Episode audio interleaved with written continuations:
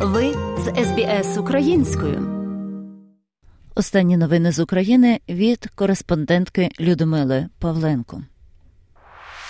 Україномовна програма СБС Радіо ділиться нашими радіорозповідями на Фейсбук. Мюнхенська безпекова конференція стартувала у Німеччині. Це головний західний форум з питань зовнішньої безпеки. Однією з головних тем є аналіз ситуації в Україні через рік після повномасштабного російського вторгнення. Форум відкрив президент України Володимир Зеленський. Він виступив по відеозв'язку. Ми повинні звільнити Україну і Європу, тому що коли російська зброя стріляє по нас, вона вже націлена на наших сусідів. Чи може Європа бути питанням компромісу? Ні. Чи може свобода бути темою компромісу? Ні. І це впевнений. Ні. Я впевнений.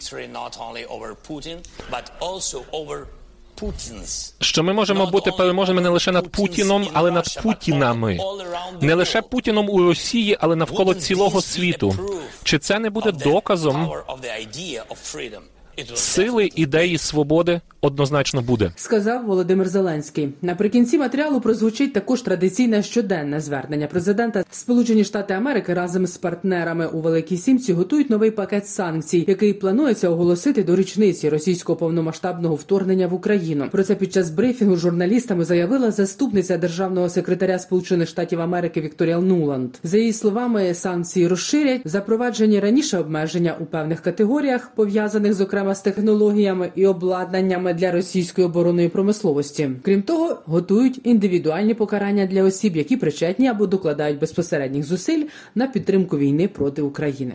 5 лютого вже почали діяти санкції на нафтопродукти з Російської Федерації. Експерти кажуть, що обмеження купівлі нафтопродуктів будуть більш руйнівними ніж на сиру нафту, оскільки Росії буде складніше диверсифікувати у світі їх продаж. Водночас Україна продовжує наполягати на повному ембарго на купівлю російського природного газу та обмеження ціни на нього для третіх країн. Просить включити до санкційного списку і російські діаманти, бо їх продаж приносить Росії до 4 мільярдів доларів щорічно. Поки залишається у списку прохань і санкції проти російської енергетичної компанії Росатом. Заступниця голови комітету Верховної Ради України з питань економічного розвитку Роксолана Підласа розповідає, що значна частина атомної енергетики Європи залежить саме від російського урану, тому запровадження відповідних санкцій затягується. Продажі російського ядерного палива і технологій за кордон минулого року навіть зросли більше як на 20%. Закупівлі країнами-членами ЄС досягли найвищого рівня за три роки. Також російський ядерний бізнес процвітає від Єгипту та Ірану до Китаю та Індії. Повідомляє агенція Bloomberg. Водночас світова спільнота не запроваджує ядерні санкції проти Росії, зокрема проти компанії Росатом. Немає їх і в 10-му пакеті європейських санкцій. Близько 20% імпортного урану в ЄС приходить з Росії, і ще 20% з Казахстану. Але в Казахстані, але в Казахстані його теж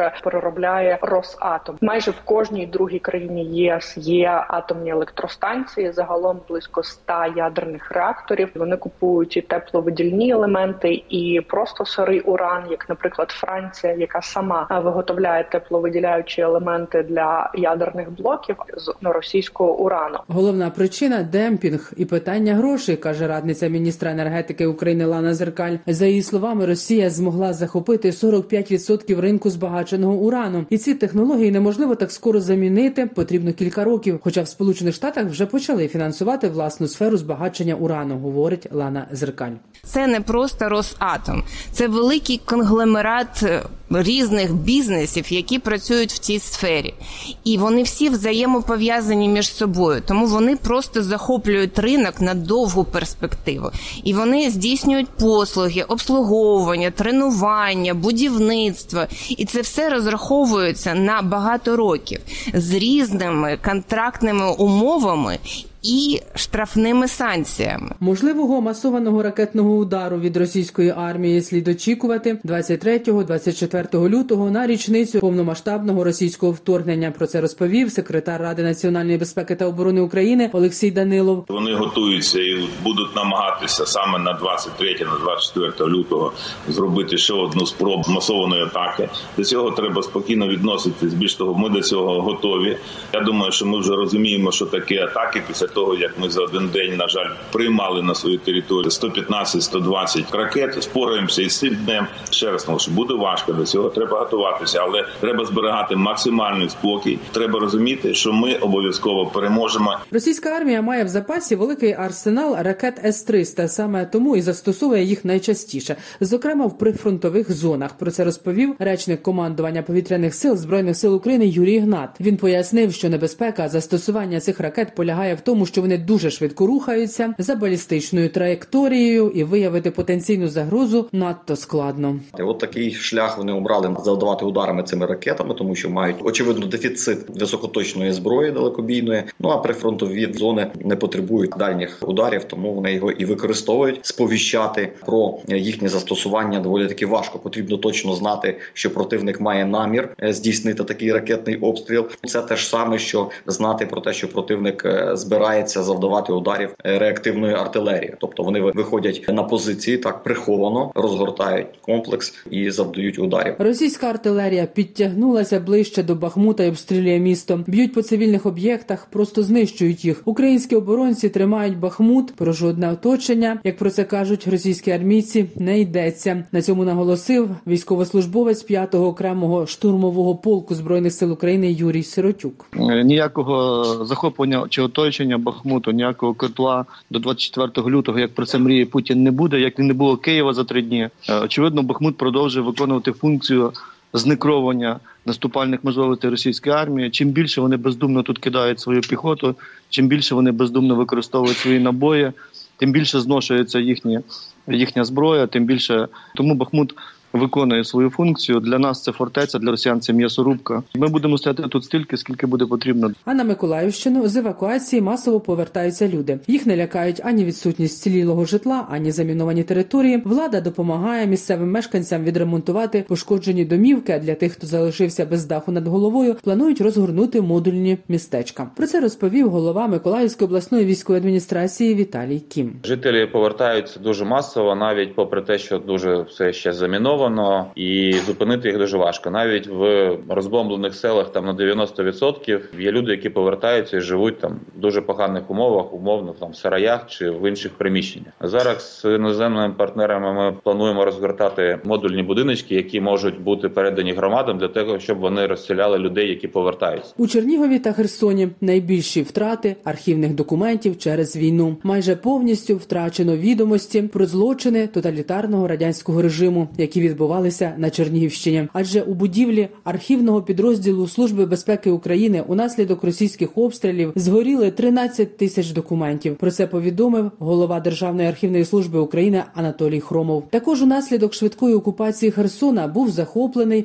і розграбований державний архів Херсонської області. Втрата документів архіву управління Служби безпеки України на Чернігівщині може призвести до ускладнення процесу реабілітації жертв політичних репресій. Далі слухайте повний виклад щоденного звернення президента України Володимира Зеленського за підсумками чергового дня війни. Бажаю здоров'я, шановні українці. Короткий звіт про цей день з візитом у Київ був Марк Рюте, прем'єр-міністр Нідерландів. Лідер, який дуже допомагає нам захищати свободу, лідер держави, яка дуже допомагає нам захищати Україну і всю Європу. Нідерланди серед провідних партнерів України. Це проявляється і збройною підтримкою, і політичною, і юридичною. Сьогодні ми провели з Марком, як завжди, змістовні переговори. Буде більше зброї для наших воїнів, буде більше тиску на державу терориста, буде більше можливостей відновити справедливість разом з Нідерландами. Ми працюємо над покаранням Росії за цю агресію. І над компенсацією збитків, завданих війною, є вже конкретне рішення розмістити в Газі реєстр збитків. Це перший вагомий елемент майбутнього компенсаційного механізму. Впевнений, досягнемо і інших потрібних рішень. Росія буде притягнута до повної відповідальності за все, за все, що нею зроблено проти України і українців. Сьогодні мав честь представити наш народ, наших захисників, наших захисниць на відкритті Мюнхенської безпекової конференції. Це одне з найбільш вагомих міжнародних зібрань, і на цьогорічній конференції представлені значущі сили сучасного світу. Завдяки усім вам, українці і українки, які боронять нашу державу. Росії в Мюнхені немає. Ключовий меседж України на безпековій конференції очевидний. Ми маємо зробити все, щоб вже цього року забезпечити крах російської агресії. Це можливо. Це потрібно, але це можливо, якщо Україна отримає ту зброю, що необхідна для цього. Тому наш дипломатичний марафон продовжується без перерви. Від мого візиту у Вашингтон в грудні вже створена танкова коаліція для України. Вже знімається табу щодо постачання далекобійних ракет. Вже є нові здобутки в посиленні нашої артилерії, і вже світ почув. Наскільки необхідним для загальносвітової безпеки є створення авіаційної коаліції для України? Говорив і сьогодні про це з прем'єр-міністром Рюте і протягом тижня з іншими лідерами.